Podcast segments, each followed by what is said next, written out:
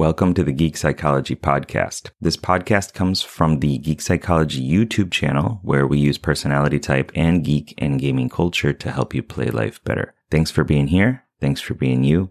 And I hope you enjoy the show. Hey, what's up? It's Sherman here from Geek Psychology. This video is on how bad my introverted sensing is.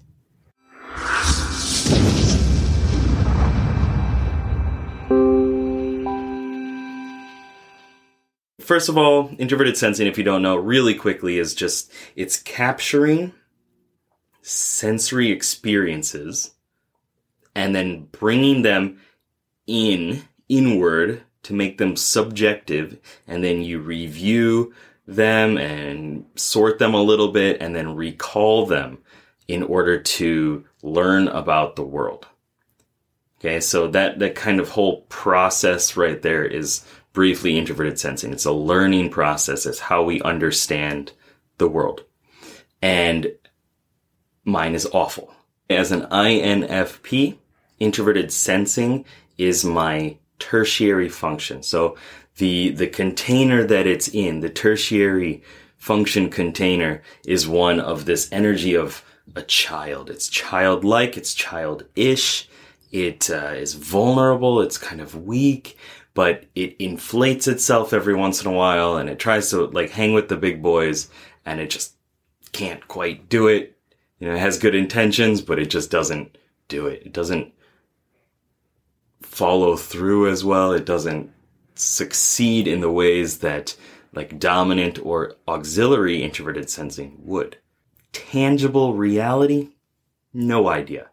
Um, so the, the story here I wanted to talk about was downstairs in my my bedroom, um, we have a lot of extra stuff. We moved in here. It was an older house. It was my wife's grandma's house that she had a long time ago. So we we still had some old things, and we um, like closets and shelves and stuff, right? And old like statues and dolls, Japanese dolls and things. Anyway, that was in there my wife's mom came in one day when I was at work and she cleaned it. She like moved a bunch of stuff out, completely cleaned it up, looked really nice. Apparently, I didn't notice it. I walked in the room as a request from my wife. She's like, "Can you, you know, did you notice anything different in the in the bedroom?"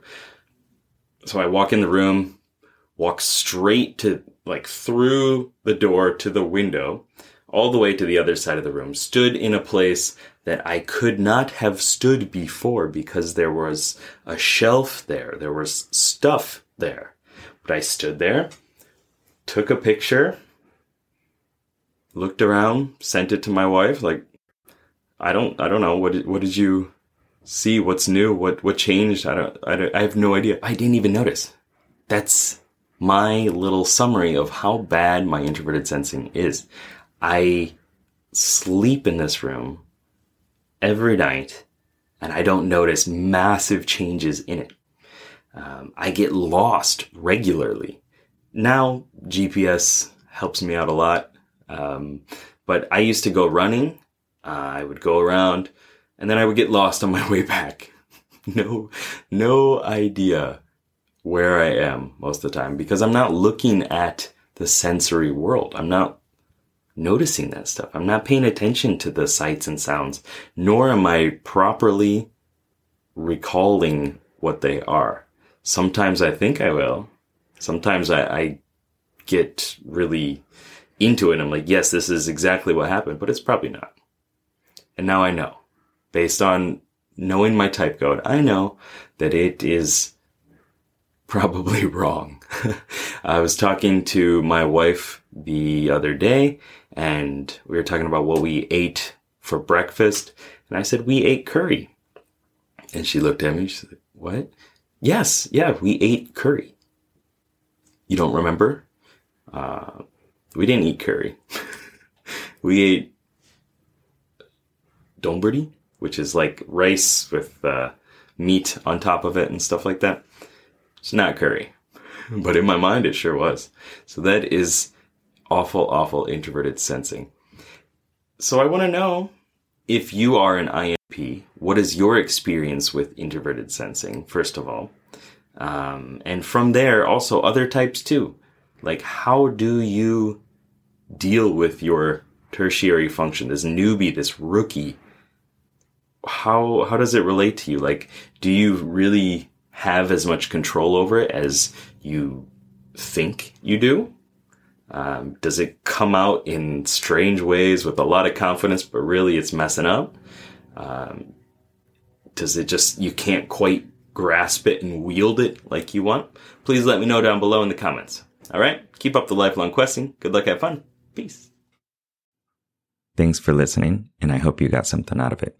I know that by listening to this podcast, it means that you're ready to take your life to the next level, and I'm so excited to help you do it.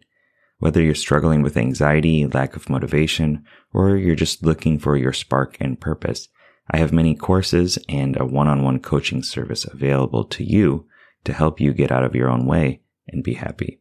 So head on over to geekpsychology.com to get started. See you there.